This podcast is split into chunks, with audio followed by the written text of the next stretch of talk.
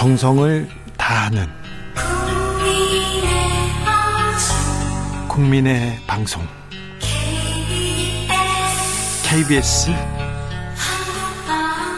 주진우 라이브 그냥 그렇다고요. 주진우 라이브 함께하고 계십니다. 라디오 정보센터 다녀오겠습니다. 조진주 씨.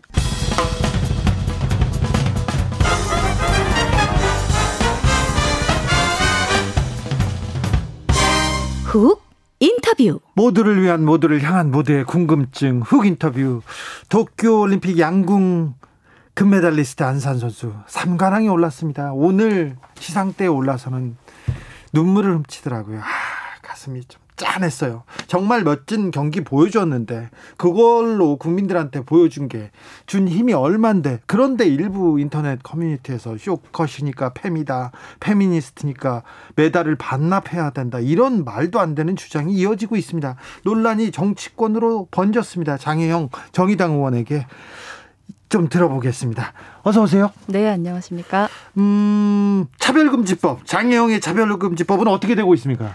장혜영의 차별금지법은 거북이 걸음이긴 하지만 계속 좀 앞으로 나가고 있고요. 아니 입법 청원 막 10만 명 넘고 그랬잖아요. 네, 그렇죠. 벌써 그게 6월 중순의 일이고요. 그런데. 이제 8월을 마주하고 있는데 제 법안은 법사위에서 계류 중이기는 하지만 어쨌든 법사위 의원인 박주민 의원이 이제 자기 버전의 차별금지법을 이제 발의를 하겠다고 오늘 이렇게 친전을 다 돌렸더라고요. 네. 그렇게 되면 법사위에서 논의될 가능성이 굉장히 높아지기 때문에 네. 그렇게 조금씩 앞으로 나아가고 있다게 이렇게 말씀드리겠습니다. 장혜영 표든 박주민 표든 차별금지법은 앞으로 나아가고 있다. 네.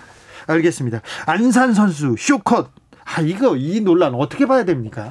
네, 일단 저도 앞서서 약간 호들갑 떠셨으니까 저도 좀 호들갑을 떨게요. 정말 음. 안산 선수가 너무 멋지잖아요. 정말 네. 그 경기에 이렇게 말도 안 되는 논란들이 나오는 걸 알고 있으면서도 분명히 속 시끄러울 법한 일이, 일이 일어나고 있음에도 불구하고 정말 경기에 집중해가지고 네. 이렇게 마지막으로 역전승으로 올림픽 이 양궁 3관왕을 딱 거머쥐는 걸 보면서 정말 너무 여러 가지 의미에서 대단한 선수라는 생각이 들었어요. 네. 근데 이렇게 멋지고 대단한 사람이 멋지고 대단한 일을 하면 하면 아 멋지고 대단하다 하고 딱 끝나면 좋을 텐데 존중해줘야죠. 그렇죠. 그런데 이렇게 활약하고 있는 선수의 난데없는 쇼커트를 가지고 이 일부 남성 커뮤니티에서 트집을 잡기 시작한 거죠. 쇼컷이네 페미 아냐 이렇게 그러면서 이 선수의 여러 가지 것들을 들추면서 페미 시나리오에 끼워 맞춥니다.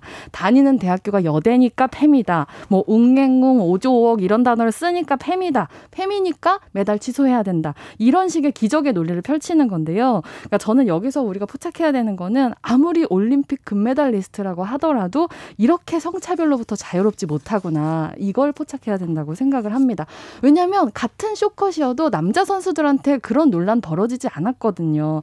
그러니까 남성의 쇼컷에는 의미를 부여하지 않고 남자가 특이한 헤어스타일이었으면 멋있네 이런 얘기 나왔을 그러고 말았겠죠. 근데 여성 선수니까 쇼컷으로 의미를 부여, 부여하고 이제 괴롭히는 상황인데요. 근데 우리 민주주의 사회가 문제없이 잘 작동하고 있는 사회라면 사실 이런 식의 생트집은 대단히 힘을 받거나 관심을 받지는 못할 거라고 생각합니다. 네. 근데 우리가 이미 이전부터 이 집게 손가락 모양도 맘대로 못하게 해야 된다는 억지를 무슨 대단한 근거가 있는 주장인 것처럼 받아주다 보니까 이번 억지 주장도 행여나 선수한테 불리한 영향이 있을지 모른다 싶어서 굉장히 걱정하는 분들이 많이 계셨던 거고요. 네. 하지만 그럼에도 불구하고 저희가 오늘 봤던 것처럼 정말로 안산 선수는 멋진 모습을 보여주면서 국민 들 국민들에게 큰 감동을 줬다고 생각합니다. 팸인지 아닌지 해명하라 이렇게 얘기하는 거는 폭력 아닙니까? 아, 너무 명백한 폭력이죠. 네. 5569님께서 질문 있습니다. 이렇게 문자 보내셨어요. 노무현 대통령을 비하하던 일베 회원이 금메달을 따면 어떻게 해야 합니까? 1번 비난한다. 2번 응원한다.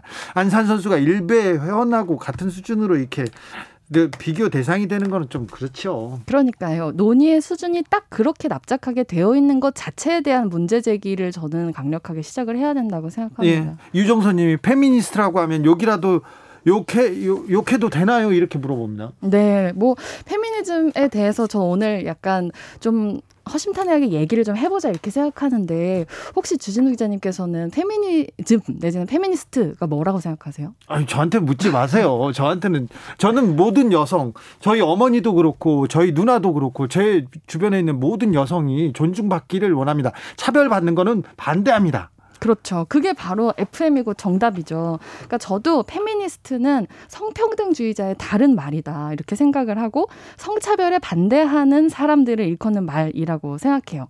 근데 역사적으로 성차별의 가장 큰 희생자는 누구였죠? 여성들이었잖아요. 그렇기 때문에 성평등주의의 다른 이름이 페미니즘이다라고 저는 정의를 해요. 네. 근데 물론 다양한 사람들마다 자기가 생각하는 페미니즘에 대한 고민이 있고 정의가 있을 수 있습니다. 근데 문제가 자꾸 이 페미니즘을 가지고 이제 발생하는 이유는 당장 주진우 기자님만 하더라도 아 저한테 그런 거 묻지 마세요라고 딱 이렇게 방어선을 쳐놓고 말씀을 하시게 되는 아니, 이유는 저 는 정의를 잘 못하니까 말을 못해서 그런 아이 거고요. 그 주진우 네. 기자님이 네 어쨌든 어떤 사람들은 페미니즘을 정의할 때 폭력적인 성차별주의 이런 내지는 여성 우월주의 이런 식으로 규정하시는 분들이 계신 네, 거죠. 네. 근데 자기가 그냥 그런 생각을 하고 있으면 뭐 상관이 없는데 그런 식의 정의를 다른 사람들한테 강요하면서 저는 문제가 시작됐다고 생각을 합니다. 이번에 안산 선수를 괴롭히고 있는 게 딱 이런 분들인 거죠. 자기 식대로 페미니즘을 규정하고 그걸 가지고 남한테 낙인을 찍고 괴롭히는 겁니다. 너 페미지 이렇게. 네. 비올라님께서 집게 손가락이 문제가 아니라 남성 혐오의 상징이니까 그런 거지요. 얘기 합니다. 일부 페미니스트들은 극단적인 페미니스트들은 남성 혐오주의자들이 좀 있는 것도 같아요. 이렇게 생각하시는 분들도 좀 있어요. 맞아요. 그렇게 생각하시는 분들이 있을 수는 있죠. 근데 네. 그 주장을 그런 관점을 모든 페미니즘을 다 규정하는 방식으로 확장하시면 안 되는데 그런 식으로 확장해 가지고 남들한테 이렇게 안산 선수처럼 구체적으로 휘두른다는 겁니다. 근데 네. 이걸 사회적으로 나서 가지고 그럼 우리가 말려야 되는데 정치도 이렇게 과열돼 있으면 이걸 좀 낮춰야 되는데 그게 아니라 오히려 방관하고 조장했던 거죠. 그래서 이 문제가 더 커졌다고 저는 생각합니다. 그래서 그래서 그렇습니까? 왜 이준석 국민의힘 대표에게 어, 책임 있- 책임 있게 나서달라고 말씀하셨어요? 네, 왜냐하면 이준석 대표는 이 쇼컷 논란의 이전에는 이 집게 손가락 논란이 있었고 예. 이 집게 손가락 논란에 편승한 대표적인 정치인이 이준석 대표이기 때문입니다. 그러니까 집게 손가락 논란이라는 게 사실 이런 거잖아요. 이 집게 손가락 모양에다가 과도한 의미를 부여해 가지고 그게 광고 포스터에 사용된 걸 가지고 뭐 해명을 해라 사과를 해라라고 네, 해서 사과했죠. 결국은 사과 받아내고 네. 담당자 징계했죠.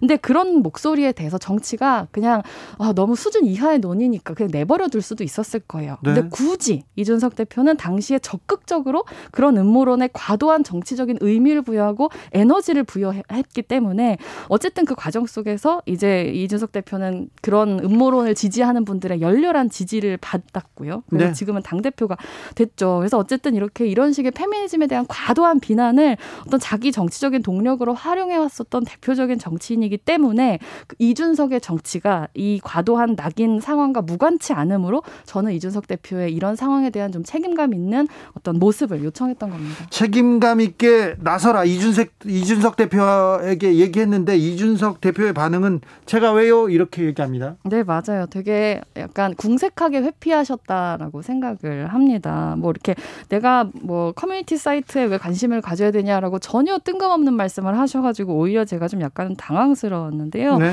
국내 언론만 이걸 다뤘던 게 아니잖아요. 안산 선수에 대한 이런 과도한 성차별적인 이제 어, 조리 돌림은요. 그 네. 이런 낙인 찍기를 심지어 외신에서까지 다룰 정도로 큰 사회적인 문제로 이미 다루어지고 있는데 부끄러워요. 굉장히 의도적으로 회피하고 계시다. 전 이런 인상 받았고 매우 유감입니다. 아 회피하고 있다. 네. 매우 유감이다. 네.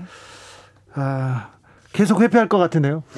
뭐 저는 하지만 끝없이 그러지 말아라라는 네. 요청을 좀 드리고 싶어요. 왜냐하면 언제까지 우리가 이런 불필요하고 소모적인 논란에 공적인 자원을 반복해서 소모해야 되겠습니까? 네. 좀 본인에 대한 성찰과 반성을 좀 촉구하고 싶습니다. 심은정님께서 언제부터 페미니스트가 이렇게 부정적인 의미로 사용됐는지 참 안타깝습니다. 참으로 맞아요. 안타깝습니다. 진짜 제가 이 문제는 꼭 짚고 넘어가고 싶은데 이런 방식으로 사람들이 이 페미니스트라고 하는 단어를 두려워하게 된 거는 민주주의에 대한 훼손이라고 하는 걸 짚어야 된다고 생각을 해요. 네. 왜냐하면 민주주의의 핵심은 사람들이 특히나 사회적 약자들이 두려움 없이 자기가 겪는 차별에 대해서 말을 할 수 있어야 되는데 네. 여성들의 성차별에 대해서 이야기하면서 사용했었던 굉장히 중요한 단어인 이 페미니즘, 페미니스트 이 단어를 쓰기 위해서 무슨 각오가 필요한 단어처럼 만들어 놨기 때문에 그렇죠. 정말 민주주의에 대한 매우 큰 해악이다 이건 그렇게 생각해요. 생각이 있는 사람들도 여성, 남성 이 젠더 문제만 나오면 말을 닫게 만들었어요. 맞아요. 그게 가장 나 쁘죠. 민주주의에서 언론의 자유, 표현의 자유가 얼마나 중요한데요. 아지미님께서 어떻게 세상에 일부 극단주의자들의 극단주의자들이 다수를 이끄는 세상이 되어버렸죠. 이게 바로 파시즘이죠. 얘기도 합니다. 2661님께서 이번 페미니즘 논란의, 논란의 원흉은 정치권에 있습니다. 분명 국민들이 공감할 겁니다. 정치권이 좀 책임있게 이 논쟁에 대해서 좀, 어, 책임있는 자세로 좀 해결해야 될 것 같습니다. 네, 맞습니다. 줄리 벽화 문제는 또 어떻게 보셨습니까? 아, 또 계속 이런 공론장에 어울리지 않는 얘기를 해야 돼서 좀 착잡하고 국민들도 비슷한 마음이실 거라고 생각하는데요. 한마디로 저열하죠. 그러니까 대통령 후보를 검증하는 것과 후보의 배우자를 모욕하는 것 사이에 도대체 무슨 상관이 있는지 전 잘 모르겠거든요. 애초에 대통령 후보의 배우자가 그 전에 누구하고 교제했는지를 벽에다가 써붙여 놓은 게 그렇게 자랑할 만한 일인지도 정말 모르겠고요. 그냥 악취미라고 생각합니다. 일부 지지자들, 일부 뭐 생각이 나는 이렇게 생각해 하는 사람들이 얘기하거나 어디에서 뭐 커뮤니티에 글을 올릴 수는 있어요. 그런데 정치권까지 이게 좀 이 논쟁이 계속 이어갑니다. 그렇죠.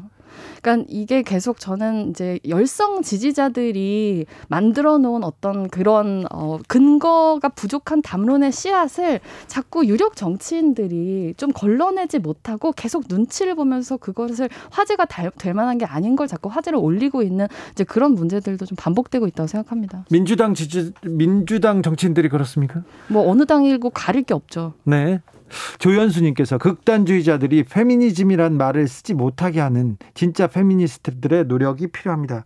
페미니스트들이 노력하고 있는데 아 여성 평등을 위해서 한 걸음 한 걸음 음, 뭐 전진하고 있었는데 어렵게라도 더디게라도 가고 있었는데 언제부턴가 이렇게 근데 저는 이렇게 되는 것도 과정에 있다는 생각이 들어요. 네. 그러니까 이렇게 페미니즘에 대해서 우리 사회가 큰 그래도 한 발 진전이 있었고 그리고 나서 다시 이런 종류의 백렛이라고 하는 단어를 쓰죠. 페미니즘에 대한 공격 같은 것들이 있는데 전 이것은 여성들이 자신들이 받고 있는 차별에 대해서 말하고 있기 때문에 말하게 됐기 때문에 그 반대급부가 오는 거라고 생각해요. 그래서 이제 진짜로 우리가 어떻게 이 논란을 잘 타고 넘느냐에 달렸다 그렇게 봅니다.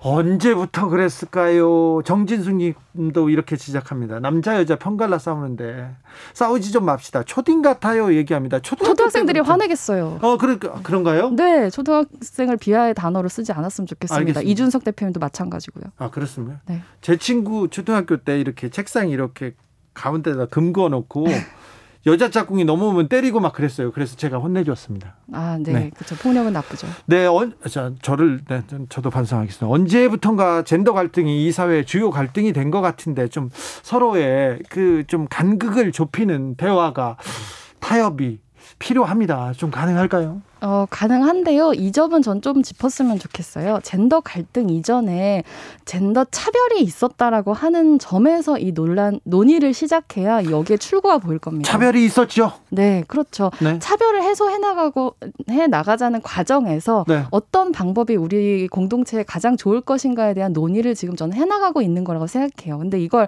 그런 차별의 맥락을 빼고 젠더 갈등이다라고만 얘기를 해버리면 그야말로 출구 없는 얘기가 된다고 봅니다. 네.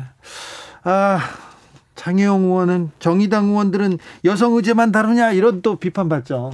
뭐 정의당이 특별히 더 그런 것 같은데요. 뭐 정의당이라서만은 아니라 여성 의원이기 때문에 뭐 일각에서는 이제 여성 의제를 다루면 여성 의제만 다루냐 라는 비판을 하시고 네. 여성 의제가 아니라 뭐 다른 예를 들면 뭐 탄소세 이런 걸 하면 이제 여성 의제를 다뤄야지 왜 딴 걸 다루냐라고 하는 비판을 하시는 분들도 계시거든요. 네. 약간 그런 여성 의원들이 아직 우리 국회에 19%밖에 안 되다 보니까 이제 여성 의원들에게 많은 역할들이 지금 요구되고 있는 것 같아요. 그러니까요. 네, 응원하고 지지하는 사람들이 많아서 더 좀 더 해달라 이렇게 얘기하는 것도 같습니다. 네. 최근 발의하신 법안 월경용품 가족 안정화 법안 인상적이더라고요. 어, 네, 감사합니다.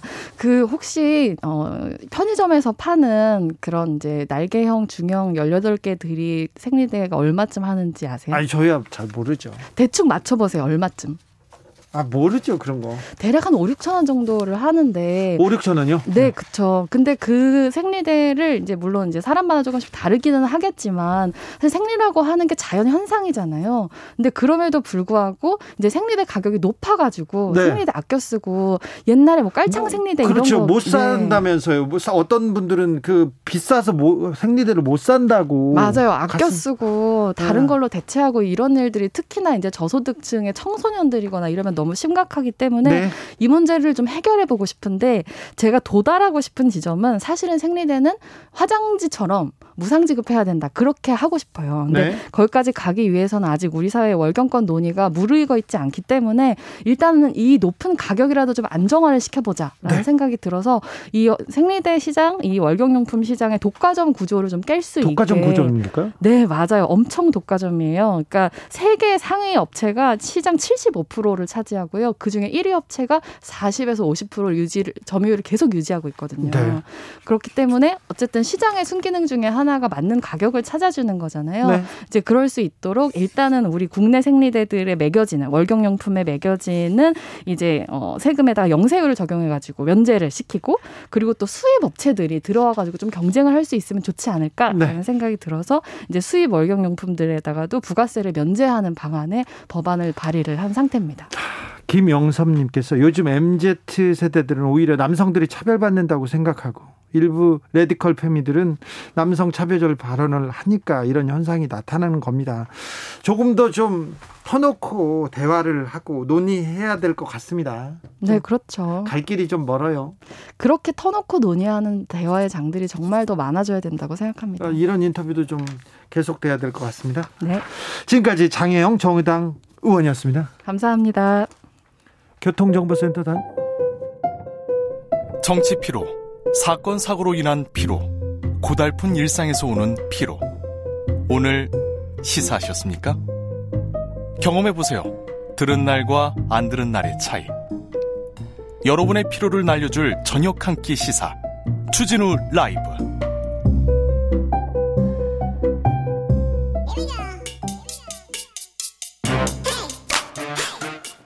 뉴스를 향한 진지한 고민 기자들의 수다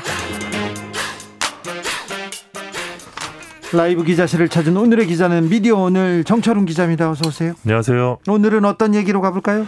어, 요즘 뜨거운 언론중재법 개정안 얘기 좀 해보려고 하는데요. 네.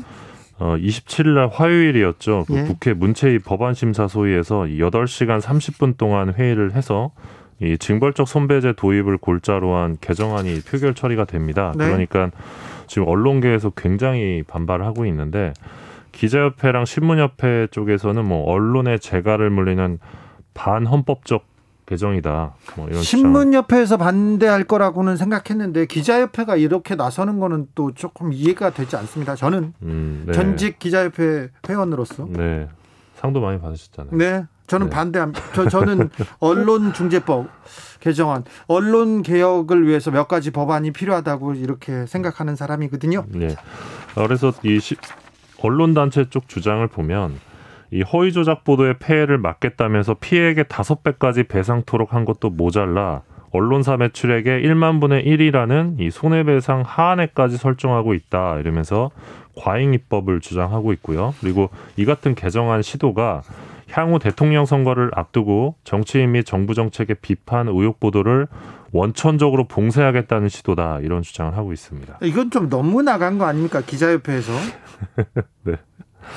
뭐 그렇게 이렇게 생각은 할 수 있는 거니까. 아니, 악의적으로 네, 네. 허위 조작 보도를 했을 경우 이 네. 법안이 이렇게 되는 그렇죠. 건데 네.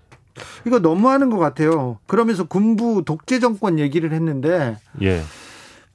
기자들이 신뢰를 받지 못합니다. 우리 언론을 다 믿을 수도 음. 없고요. 그런데 기자협회에서까지 나서는 거는 조금 다른 그러니까- 단체는 어떻습니까? 그러니까 그 지금 두 가지 그러니까 현실이 있는 건데 어, 이 법안이 통과됨으로 인해서 언론 자유가 위축될 수도 있겠죠. 그런 네. 미래가 있을 수도 있는데 어, 동시에 이 언론 보도로 인해서 발생하는 피해가 제대로 구제되고 있지 않는 현실도 있는 거거든요. 그렇죠. 두, 미래와 현실이 지금 공존하는 상황인데 이 언론사 단체들은 한 면만 보는 거죠. 네.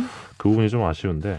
신문협회에서 그렇게 주장할 수 있어요. 그런데 기자협회가 왜 이렇게 음, 네. 보수적으로 얘기를 하고 있는 건지는 잘 네, 모르겠어요. 그래서 지금 뭐 여당이 무소불위의 입법권을 행사하면서 언론을 통제하는 게 군부 독재 정권과 유사하다 이런 주장까지 하고 있는데. 기자협회에서 이런 얘기를 하니까 예. 참전 놀랍네요. 네, 뭐 그런 상황인데, 근데 실제로 지금 뭐 언론 노조나 민주언론 시민연합이나 어 전부 다 이 법안에 대해서는 반대 입장입니다. 언론 노조도 입장입니다. 그렇고요. 다, 다 다른 데도요? 예, 뭐 민주언론 시민연합도 그렇고 다 마찬가지인데, 어, 그러니까 이 법안이 그대로 통과되어야 한다는 입장은 한 군데도 없습니다. 아, 그러면 좀 문제가 있습니까?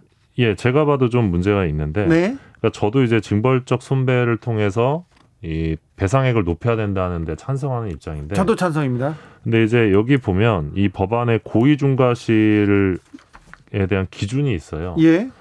그러니까 쉽게 말하면 징벌적 손배를 때리려면 고의 중과실이 인정이 돼야 돼요. 그렇죠. 고의 중과실 네. 이걸 입증하기가 굉장히 네. 어렵거든요. 네. 근데 이제 그 입증 기준이 개정안에 어떻게 나와 있냐면 취재 과정에서 법률을 위반한 경우라고 써져 있어요. 네. 근데 뭐 진행자께서 더 잘 아시겠지만 네. 취재 과정에서 법률을 위반할 수도 있는데 네. 어떤 법률을 위반하느냐도 또 중요하거든요. 그렇죠. 그리고 법률을 위반했다고 해서 무조건 고의 중과실이 있다고 보기도 어렵습니다. 네. 그러니까 예를 들어서 그 2012년이었던 것 같은데 그때 MBC랑 정수장학회 그때 뭐 지분 파는 보도를 네. 했었던 한겨레 기자가 그때 통비법 위반이었거든요. 네, 네. 근데 저는 그 보도가 굉장히 공익적 보도가 공- 예, 그렇죠. 공익적 가치가 높았다고 생각하는데 그뭐 이제 박근혜 대선 자금으로 쓰려 했다 뭐 네, 그런 네, 네, 의혹들이 네. 나왔었기 때문에 근데 이 개정안에 따르면 이거는 고의 중과실에 해당이 되는 거죠. 법률을 위반했기 때문에. 약간 조금 예, 그래서 예외적인. 상황에 대한 네. 어떤 바- 반박이 좀 어려운 그런 주- 고의중과실 기준이 좀 있고요. 그리고 정정보도 청구를 한 경우에 이거를 표시를 해야 돼요. 개정안에 따르면 정정보도 청구가 들어왔다라는 표시를 해야 되는데 표시를 안 하면 이것도 고의 중과실이 되고 표시가 된 정정보도 청구 기사를 인용 보도해도 고의 중과실이 됩니다. 네. 저는 이 부분을 조금 과도하다고 보는데, 그러니까 악의적으로 시사인에서 주진우 기자가 기사를 만약에 썼는데 악의적으로 정정보도 청구를 해요. 네. 그러면 그런 사람 많죠. 예 그러면 주진우 기자가 쓴 기사를 인용 보도도 못 하는 거잖아요. 앞으로는. 그래서 이거 약간 조금 문제가 많다. 그래서 일각에서는 굳이 이렇게 고의중과실 기준을 구체적으로 쓸 필요가 있냐? 그냥 다 없애버리자. 고의중과실 기준을 굳이 만들 필요가 없고 그냥 고의중과실은 판사가 판단하면 된다. 그리고 언론과 기자는 아 우리가 지금까지 재판에 가면 뭐 진행자도 그렇고 저도 그렇고 위법성 조각 사유를 가지고 계속 싸우잖아요. 예. 이 공익적 목적이 있었고 사실로 믿을 만한 충분한 사유가 있었다. 그걸로 싸우면 된다. 뭐 그런 주장도 있는 상황입니다. 지금. 아무튼 아, 참 논란이 커져가고 있습니다. 황운규님 실제 판결 가면 중과실이나 악의적 반복적 증비 가는 것도 어려울 것 같아요. 얘기합니다. 예, 매우 맞습니다. 예. 네. 그래서 실제로 이 법안이 통과되더라도 징벌적 손배를 맞는 언론사가 별로, 없어요. 거다. 돈도 돈도 예. 많이 물어주지도 않을 거예요. 그래서 별 영향이 없는데 이걸 가지고 독재 운운하고 군부 독재 정권 얘기 그래서 운운하는 것 자체가 조금 그래서 이상합니다. 사실 개인적으로는 이 법의 효과를 저는 이제 김영란법의 효과 같은 걸로 생각을 하고 있는데, 네. 그러니까 이 법이 도입되면 어쨌든 한 한 번 데스킹 볼 거 두 번 데스킹 조심할 거예요, 언론에서. 조심하게 되지 않겠습니까? 네. 그리고 그- 어차피 소송을 거는 사람들은 계속 거는 거고. 그래서 저는 네. 그런 이런 그 피해자가 나오면 안 되지 않습니까? 그래서 음. 피해자를 위해서 대다수의 국민들을 위해서 언론이 기자들이 더 윤리 기준을 높이 하고 그다음에 허위 보도, 진실 보도에 다가가기 위해서 이런 좀 조항들은 생겨야 된다. 지금까지 언론이 국민의 신뢰를 못 받았다. 이런 거 반성부터 해야 예, 된다. 그러니까 이렇게. 이 법안에 대한 비판 충분히 할 수 있다고 보는데 이 법안을 향한 언론계의 비판도 다소 과하다고 생각합니다 개인적으로는. 그러니까 배상액이 너무 적거든요. 네. 그 손해배상 판결까지 가는 몇 안 되는 사건 중에 절반 이상이 500만 원 이하라는 통계를 제가 작년에 처음 냈고 네. 그래서 그게 막 이제 뭐 이제 제 자랑이긴 합니다. 네, 네, 어쨌든 뭐, 예, 여기까지 왔는데 네. 어, 배상이 진짜 너무 적거든요. 배상액을 어떻게든 올려야 됩니다. 근데 언론계에서도 이제 취재의 자유, 보도의 자유만 주장하지 말고 이 언론 보도 피해에 따른 배상액을 높일 수 있는 방안을 본인들도 좀 제시를 해줘야 되지 않나라는 생각도 들고 언론이 그러니까 자기 성찰이 좀 부족하죠. 그렇죠. 언론이 먼저 자기들의 그 냉정한 비판을 먼저 시작하고 이렇게 국민들한테 얘기를 해야 되는데 지금 이 법이 어 뭐 제정된다고 해서 일단 이렇게 반발하는 거는 대단히 좀 보기 좋지 않습니다. 5725님께서 검찰 장악, 사법부 장악, 언론 장악이어서 오가 작동제로 국민 장악하려고 하느냐고 이렇게 얘기하시는데 네 그렇게 보십니까? 그건 좀 조금 조금 심한 것 같은데요. 네, 아무튼 근데 민주당도 지금 비판이 많은 상황이기 때문에 법안을 다시 한번 도, 이게 돌아볼 필요는 있다고 네. 보고요. 네. 2716님께서 언론들이 왜 찬- 찬성하겠어? 그걸 생각해 보자고요. 얘기를 하는데 언론들이 지금 뜻을 뜻을 모아서 이 법안을 반대하고 있습니다. 네. 반대하고 있습니다. 그래서 저는 좀 찬성하는 편입니다. 이게 그 이게 이 어떤 당과 상관이 없이 일단 언론이 조금 성찰해야 됩니다. 어, 사실 보도 그리고 이 나라 이 나라와 정의를 위한 보도를 또 또 또 고민해야 되는데 그 부분 그 부분 언론이 자기 개혁하는 거는 굉장히 좀 싫어하고 좀 두려워하는 경향이 있습니다. 용기 내자님께서 검찰이 검찰 개혁 싫어하듯 언론은 언론 개혁 싫어하는 게 당연하죠 얘기하는데 언론 그런데 언론 단체들이 다 일어나서 문제가 있다고 하는 걸 보면 이 법안도 조금 수정하고 조금 가다듬어야 될 것 같아요. 사실 한 마디만 덧붙이면 15년 전에 참여정부에서 언론중재법이 생겼거든요. 네. 그때도 조선일보 비롯해서 이제 막 언론에 재갈 물리기도 하면서 헌법 소원하고 막 난리 났었어요. 참여정부 막, 막판이었습니다. 근데 그 이후에 15년이 흐른 지금 봤을 때 언론중재법과 언론중재 제도라는 게 정말 그 당시 언론이 우려했던 만큼의 언론 재갈 물리기로 이어졌나라고 네, 그렇지 생각해 보면 않죠. 그렇진 또 않은 것 같거든요. 네네. 그래서 뺏기는 게 좀 손톱만큼 정도 되는데 굉장히 지금 또 그 그러니까? 이 언론 중재 제도가 생김으로 인해서 돈 한 푼 없는 사람들도 충분히 언론 보도에 대한 피해 구제가 되는 상황이 왔기 때문에 이게 전 세계에서 우리나라밖에 없는 제도입니다. 아, 노무현 정부 말기에 언론 개혁에 대한 몇 가지 법안을 내놨었어요. 음. 그때 내놨었는데 그 모든 언론이 나서서 음. 어, 그 기자실에 들어가지 않고 막 카메라를 내려놓고 막 음. 그 그때 시위하고 그랬죠. 그때 그때 그 언론 관계 네. 그러니까 저도 언론 중재 가는 걸 별로 좋아하지 않아요. 중재도 별로 좋아하지 않아요. 가면 혼나기 때문에. 그런데 기자들을 그렇게 불편하게 하는 그런 제도들이 어느 정도 있어야 사실 기자들이 한 글자라도 더 보는 거거든요. 네. 잘못됐는지 안 됐는지. 정진숙님께서 아니면 말고 시계 보도가 없어질 수 있는 법이 됐, 되면 좋겠습니다 합니다. 저도 그렇게 생각하고요. 아마겟도님은 언론이 자정 노력한 적이 있었나요? 없습니다. 그래서 이런 법까지 나와서 나왔습니다. 이 문제는 어떻게 되는지 이 법안은 어떻게 진행되는지 저희가 계속 네. 아, 말씀드리겠습니다. 다음은 어떤 뉴스로 가볼까요? 네, 검찰이 이 동아일보 사장 딸의 입시 의혹에 대해서 불기소 처분을 내렸습니다. 불기소했어요? 예. 지난번에 주진 라이브에서 전해드렸는데 네, 다른 이 데는 안 나와요. 서울 서부지검이 2014년 하나고 편입학 전형 1차 서류 심사 평가위원이었던 이 씨와 조 씨가 매긴 평가표에서 이 다른 사람의 필적이 발견됐거든요. 대필했어요. 그럼에도 예, 음. 그럼에도 불구하고 행정실무자가 서, 서명을 대필한 것이다 이러면서 평가표 조작을 인정하기 어렵다 이렇게 검찰이 판단했습니다. 그래서 김재호 동아일보 사장 딸의 하나고 입시 비리 의혹 사건 수사는 혐의 없음으로 종결이 됐고요. 검찰이 지금 공소시효 만료를 목전에 두고 이번에 어, 불기소 처분을 한 겁니다. 네, 좀 그러니까- 자세히 말씀해 네. 주세요. 앞서서 보면 2015년에 서울시 교육청이 김재호 사장 등 4명을 업무방해 혐의로 고발했는데 이때 무혐의가 한 번 또 나왔고요. 예. 그 뒤에 2019년 전교조가 또 재차 고발을 합니다. 왜 고발을 하냐? 이 아까 앞서 말씀드린 이 면접관 2인이 진행한 면접 점수표에 사, 4명의 필적이 있는 걸 발견한 거거든요. 네. 아, 면, 그러니까 심사위원은 두 명이었는데 필적은 네 개인 거예요. 그래서 아 이건 진짜 빼박 증거다. 그래서 다시 고발을 했는데 어 전형위원들이 합의하에 진행요원에게 대신 서명하도록 했다는 진술을 이 검찰이 의심하지 않고 받아들인 상황이 말도 안 됐고요. 됩니다. 말도 안 돼요. 왜 그러면 전형 위원이 있고 진행 요원이 따로 있습니까? 그래서 미흡한 행정 처리 탓에 벌어진 단순 실수다. 뭐 이게 어떻게 보면 결론이고요.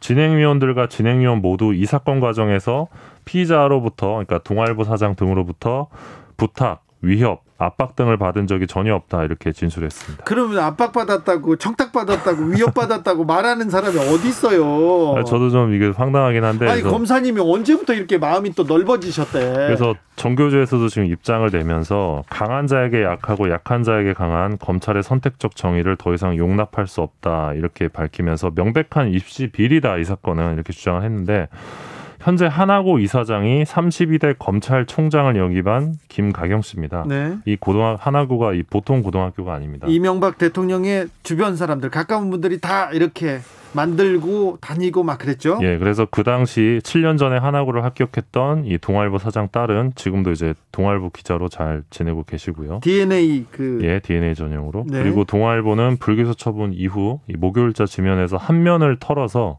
이 혐의 없음을 대대적으로 또 보도했습니다. 뭘또 그걸 또 검사님 검사님 이름이 뭐예요? 아, 담당 검사님이요? 네. 아, 좀, 좀 가- 알아봐 주세요. 여쭤보시니까 기억이 안 1935님께서도 납니다. 불기소 처리한 검사님 성함 좀 알려주세요. 참 검사님들은 이런 일에 대해서는 굉장히 좀 잘 들어주시네요. 네. 네. 동아일보 관련된 기사였습니다. 불기소 처분하면서 자유로워지셨습니다. 네. 이런 걸 또 한 면을 털어서 써요. 네. 대단합니다. 다음은 어떤 이야기 만나볼까요? 아, 예, 그 이건희 성매매 동영상과 관련해서 네. 보도 가치가 없다는 재판부의 판단이 최근 판결문에 나와서 조금 가져와 봤습니다. 이 판단은 또 뭐, 뭐예요? 이 판- 판단 근거가 뭡니까? 아, 자, 이 사건으로 가볼게요. 예, 일단 2018년에 이 YTN이 이건희 성매매 동영상 취재 무산 논란이 있었습니다. 예. YTN에서. YTN으로 제보가 왔는데 예. 제보가 왔는데 삼성에 넘겨버렸죠. 예, 그러니까 이, 정확히는 2015년 8월 27일에 이 대가를 요구하는 이건희 성매매 동영상 제보가 YTN에 들어왔는데 네. 당시 사회부장이 이 제보를 보고한 취재 기자에게 기밀을 유지하라고 요구한 다음에 이 제보자와 직접 접촉을 해서 삼성 측을 연결시켜 줬고요. 이 과정에서 후배들이 알아서는 안 된다 이렇게 말한 그런 사건입니다. 네. 이 사건으로 이제 어, 사회부장도 감봉 징계를 받았고 경제부장도 징계를 받았는데요. 네. 경제부장은 왜 징계를 받았느냐? 어, 경제부장이 제보가 들어온 지 24시간도 지나지 않은 시점에서 이 취재 기자 모르게 이인용 삼성전자 커뮤니케이션 팀장과 통화를 해서 전화해가지고 알려줘요. 이건희 성매매 동영상 제보 사실을 알려줬다는 이유에서인데요. 네. 당시 YTN은 이 초, 취재 초기에 삼성과 접촉한 것은 제보 누설 가능성이 큰 행위다 이러면서 징계를 했습니다. 예. 근데 징계가 부당하다고 이 그 당시 경제부장이 무효 소송을 진행을 했는데 이제 승소를 했습니다. 네. 그러니까 법원이 이제 징계 사유가 없다 라고 판단을 했는데 이 재판부 입장을 보면 어떠냐? 이 취, 경제부장이 이인용을 접촉한 사실을 취재 기자들에게 알려야 할 취재 윤리나 사내 규정상 의무가 있다 보기 어렵다. 이렇게 판단했고요, 일단. 경제부장이 이인용 씨한테 알린 거는 문제잖아요. 부끄러운 일이잖아요. 이건 취지윤리에 위반하지 않습니까? 네네, 그게 위반이라고 보기 어렵다고 재판부가 판단했고요. 그리고 취재 중단 이후에 그러니까 결국 YTN이 취재를 못했거든요. 보도를 안 했죠. 네, 보도를 못했죠. 예, 네. 못했는데 안 했죠. 네, 취재 중단 이후에 YTN의 삼성 광고 수주가 유의미하게 증가했음을 입증할 만한 증거가 없다. 또 이렇게 판단을 합니다. 예. 그리고 재판부는 무엇보다 이 사건 동영상은 그 내용이 가지는 선정성과 화제성에도 불구하고 공익적인 가치가 크다고는 보기 어렵다. 따라서 YTN 같은 주요 언론사가 특종으로 다루기에는 격에 맞지 않거나 부적절한 면이 없지 않다. 이렇게 판단. 판사님, 판사님, 공익적 가치가 없다. 보도할 가치가 없다고요? 네네네. 이 판사님 누구예요? 저도 좀 놀랬는데 아, 판사 이름 까먹었는데. 아니 까먹는 게 아니라 우리 실명 보도 해야죠. 네. 자, 저 너무합니다. 이게 판사님 이게 이게 보도 가치 공익적인 가치가 없다고요? 네. 아 참. YTN 같은 언론사가 다루기에는 격에 맞지 않다. 뭐 이렇게. 차 근데 의아- 이, 거를 이제 2016년에 뉴스타파가 보도를 할때 예. 공익적 가치가 크- 없다, 네. 크지 않다. 저는 이런 여론을 본 적이 없거든요. 네. 그래서 좀 의아하다는 생각이 들고요. 일단 판사의 판단이. 네. 그리고 흔히 재판부는 이 범, 이게 범죄 사실 보도를 할 때 공익성이 있다고 보통 판단을 하는데 네. 정반대 입장을 내놓은 거라고 볼 수도 있고 네. 이거 관련해서 YTN 노조가 성명을 내면서 이번 재판부의 판단을 두고 선을 넘은 훈계다 이렇게 비판을 했습니다. YTN에서 네, YTN 노조에서. 예. 참 부끄러운 일이 언론에서 이렇게 부끄러운 일이 이렇게 많이 나요. 참. 아, 참 안타깝습니다. 희한한 검사들, 희한한 판사들 이름뿐만 아니라 얼굴 두께 좀 좀 재봐 주세요. 멘틀 두께 정도 되지 않을까요? 2965님께서 얘기하셨고요. 항소심 재판부는 서울 고등법원이었고요. 민사 15부였는데 이수견, 서삼이, 양시훈 부장판사, 이수견, 서삼이, 양시훈 부장판사님이 이렇게 판결을 했는데 예. 나는 도저히 이 판결을 존중할 수가 없습니다. 왜 이 가치를 왜 판사님들끼리 아, 이렇게 그러니까 하시는 징계 무효, 무효 판결을 낼 수도 있다고 보는데 재판부 스스로 이 보도 가치 여부를 평가한 거거든요, 이게. 근데 좀 상식적으로 납득이 어려운 네. 대목이라 가져와 봤습니다. 자, 삼성 관련된 제보가 왔어요. 근데 제보자 제보를 했는데 취재를 안 하고 그걸 삼성한테 알려 줍니다. 이게 얼마나 부끄러운 언론의 현 주소 아닙니까? YTN이 그랬어요. 지금까지도 해결이 안 되고 있고요. 그러니 국민들한테 언론을 신뢰해 주세요. 우리를 믿어 주세요. 할 수 있는 언론사가 얼마나 있어요. 근데 이제 또 전혀 징계 사유가 안 된다고 하니까 뭐 판사들이요. 언론이나 네. 재판부나 판- 사법부나 참 기자들의 수다 여기까지 하겠습니다. 아, 미디어는 물론 좋은 판사님들도 많으십니다. 아, 검사님들도 많고요. 네, 이렇게 훈훈하게 마무리. 왜 갑자기 또 저도, 훈훈해지니까? 저도 또 언제 고소당할지 모르기 네. 때문에. 자, 저도 재판 받고 있는데 아유 어쨌든 판사님들 너무하십니다. 기자들의 수다 지금까지 미디어 오늘 정철훈 기자 함께 했습니다. 고맙습니다. 교통정보센터 이번에는 꼭 다녀오겠습니다. 공인혜 씨.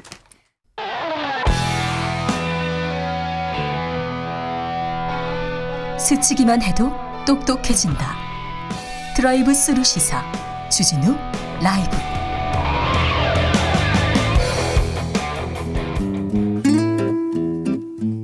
현실에 불이 꺼지고 영화의 막이 오릅니다. 영화보다 더 영화 같은 현실. 오늘의 시사 시작합니다. 라이너의 시사회. 영화 전문 유튜버 라이너 어서 오세요. 네, 안녕하세요. 오늘은 어떤 영화 해볼까요? 요즘 재밌게 본 영화 있습니까? 최근에는 모가디슈라고 네. 이제 개봉한 지 얼마 안 된 영화죠. 네. 어떻게 보셨어요? 어, 뭐 아예 비판하지 않을 영화는 아니지만 오락 영화로서는 손색이 없- 정말 어떻게 뭐라고 할 게 없는 그런 영화였습니다. 네. 뭐, 특히 이제 한국 영화의 어떤 그 띠, 어, 뭐라고 할까요? 수준을 한 단계 끌어올린 것 같은 느낌이 네. 들었고요. 또 심파가 없다는 거 네. 어, 너무 저는 훌륭하게 봤습니다. 그렇죠. 좀 빛깔이 빛깔이 외국 에서 찍었는데 네. 외국 영화 같아요. 네, 순 제작비가 한 240억 정도 된다고 어, 들었는데 네. 그 제작비가 고스란히 느껴지고요. 네. 말씀하신 것처럼 색감도 너무 좋고 네. 그다음에 카메라의 동선 이런 게 아주 뛰어난 작품성을 갖고 있다고 생각을 합니다. 또 어떤 영화? 아, 뭐 모가디슈 외에는요. 최근에 어 갈매기라는 한국 영화가 있는데 갈매기요. 네. 그거는 사실 사람들이 많이 볼 대중적인 영화는 아니지만 네. 어떤 중년 여성의 그런 어 어떤 뭐라고 할까요? 중년 여성이 성폭행을 당한 이야기인데요. 중년 여성이 우리 사회에서 어떤 위치에 있는가 이런 걸 좀 보여준 작품이기도 했습니다. 블록버스터급의 모가디슈 그리고 어, 많은 생각을 주는 갈매기. 네, 그 외에도 뭐 재밌는 영화는 많이 나와 있습니다. 뭐 정글 크루즈 같은 영화도 예. 네, 볼만하고요. 오늘은 어떤 얘기로 가볼까요? 네, 요즘 도쿄 올림픽 때문에 네. 연일 화제인데요. 저도 어, 요즘 정말 매일매일 스포츠 관련 소식 들으면서 네. 굉장히 즐겁게 지내고 있습니다. 특별히 여 여자 태극 전사들의 활약 눈부십니다. 아, 안산, 뭐. 안산 선수 3관왕했어요. 아, 네, 저도 그 보면서 네. 사실 처음에 혼성부터 따셨잖아요. 네. 네, 그때부터 이미 팬이 되어 있었습니다. 네. 그런데 논란에 막 휩싸이니까 안쓰럽더라고요. 더 응원했습니다. 아, 네, 네. 그래서 사실 코로나로 인해서 이런 시대에서도 이렇게 어, 국민들에게 힘을 주고 네. 또 어, 이런 최선을 다해서 훈련하고 또 그거 그 결과를 받는 이 부분에서 감동도 많이 느끼는 것 네. 같아요. 감동적이었습니다. 네, 요- 올림픽은 참 영광의 무대이기 때문에 이 모든 선수들이 메달의 색과 상관없이 네. 자신의 목표를 이루고 많은 것을 성취하고 좀 건강히 돌아오셨으면 좋겠다는 생각이 드는데요. 네. 사실 이 올림픽을 준비하는 선수들은 그야말로 저는 되게 숭고하다고 생각을 하는데 예. 이 올림픽 무대에서도 탐욕의 그림자가 있습니다. 네. 그 손길을 들이우고 있는데요.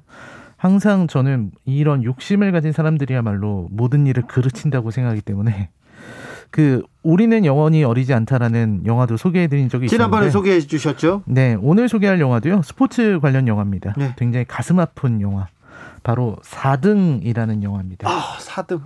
네 4등. 예. 네, 이 4등은 이제 정지우 감독이 만든 영화인데요. 이분은 해피엔드. 해피엔드, 은교 이런 작품을 만든 분입니다. 네. 사람의 욕망과 이런 실수 이런 걸 드러내는데 되게 탁월한 분이시고요. 예.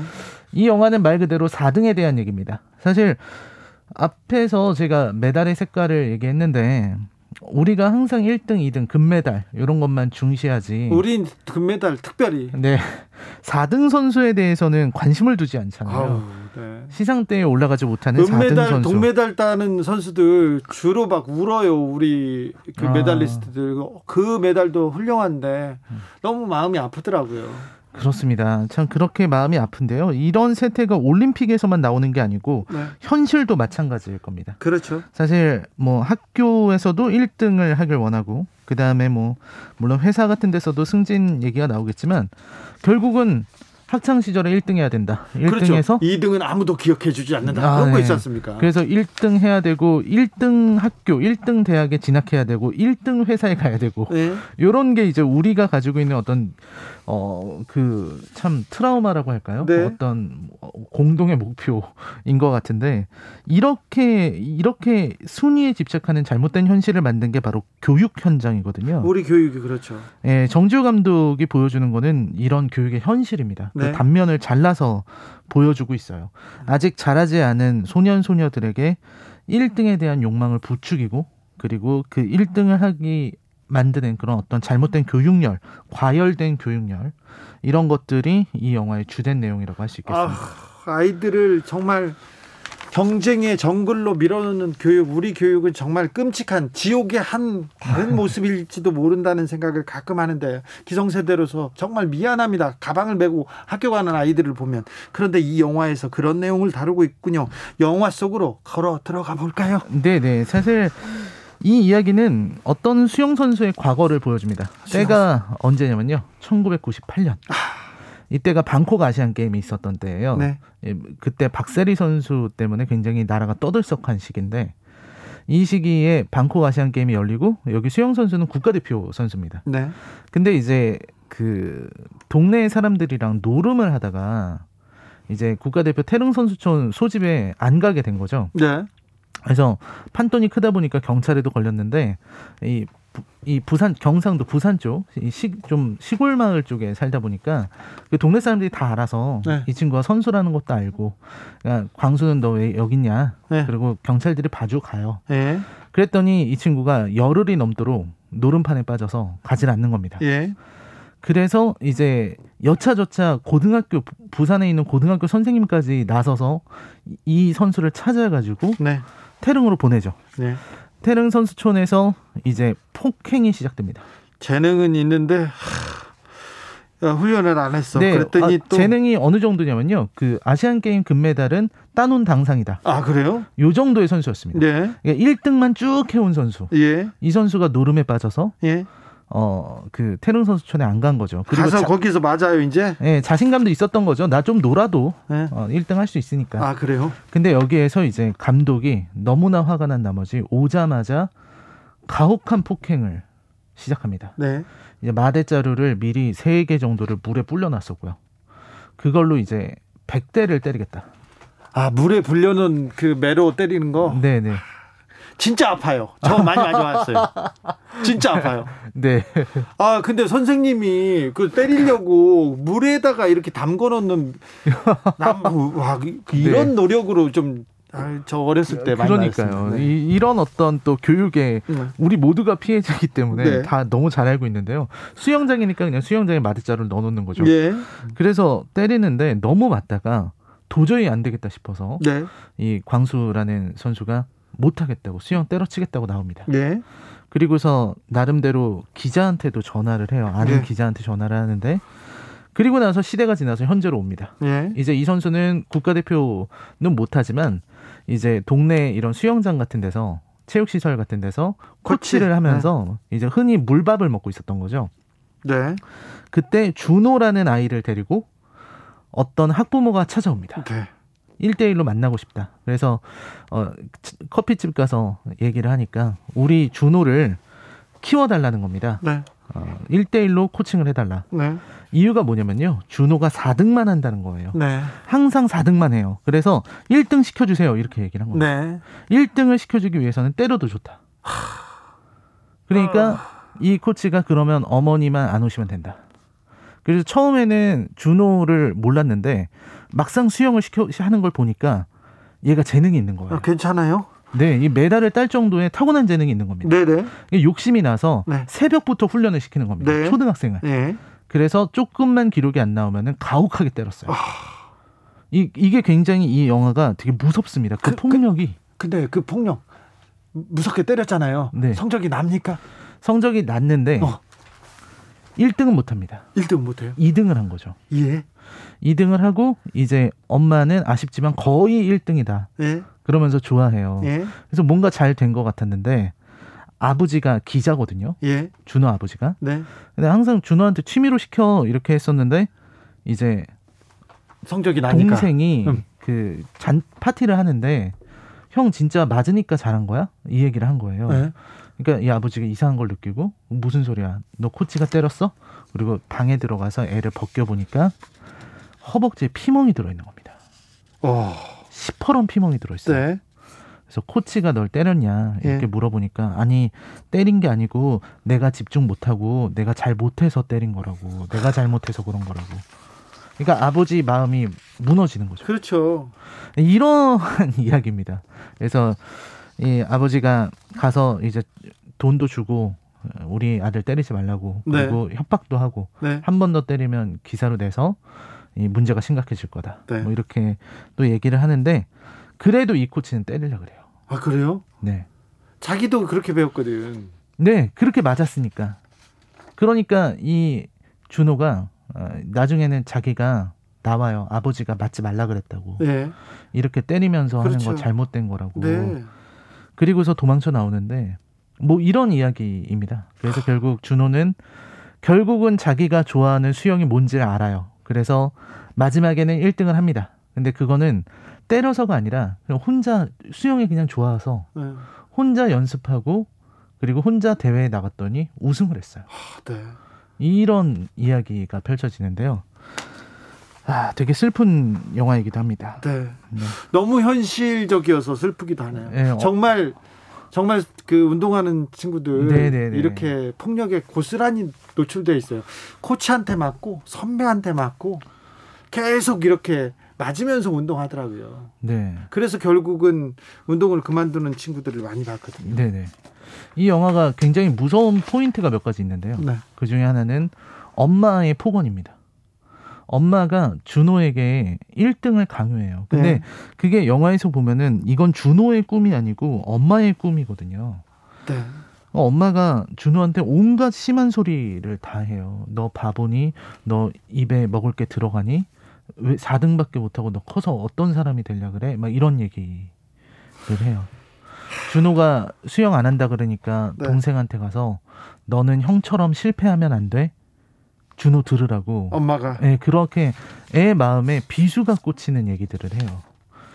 그리고 더 무서운 건 준호가 동생을 때렸다는 겁니다. 어, 이 폭력이 전염됩니다. 맞습니다. 이게 저는 그 장면에서 진짜 정주 감독이 뭘 말하는지 아는데 너무 좀 야속했어요.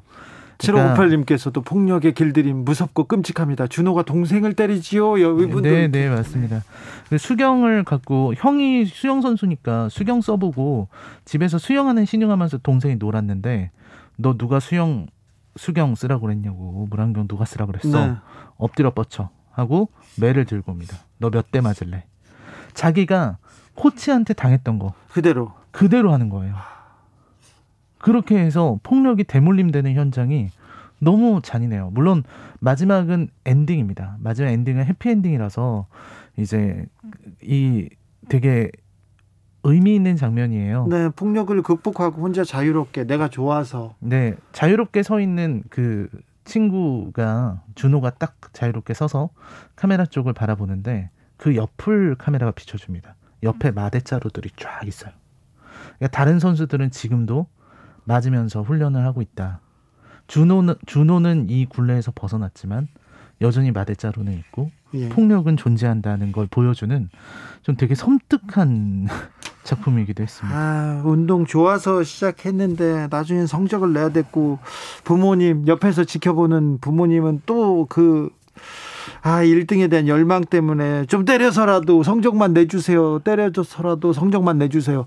우리 부모들이 다 좀 인성이 잘못돼도 좀 맞아서라도 성적만 내주세요. 이런 우리 교육의 현실을 그대로 닮, 닮아 있네요.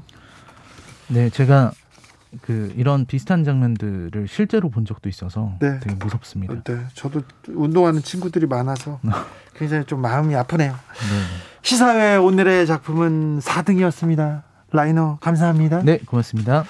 2081님께서 금메달이나 동메달은 모두 같은 피땀 눈물이 한가득 쌓여 있습니다. 다른 관심 필요 없습니다. 오직 격려와 응원만이 필요합니다. 이렇게 얘기했는데 맞습니다. 맞아요. 미카의 We Are Golden 들으면서 오늘 주진우 라이브 여기서 인사드리겠습니다. 오늘 돌발 퀴즈 있었어요. 정답은 60 항쟁, 6월 항쟁. 아, 둘 다 정답입니다. 아, 햄버거 세트 챙겨 가시고요. 네, 60 항쟁, 6월 항쟁이었습니다. 부마 사태 아닙니다. 자, 저는 내일 오후 5시 5분에 주진우 라이브 스페셜로 돌아오겠습니다. 지금까지 주진우였습니다.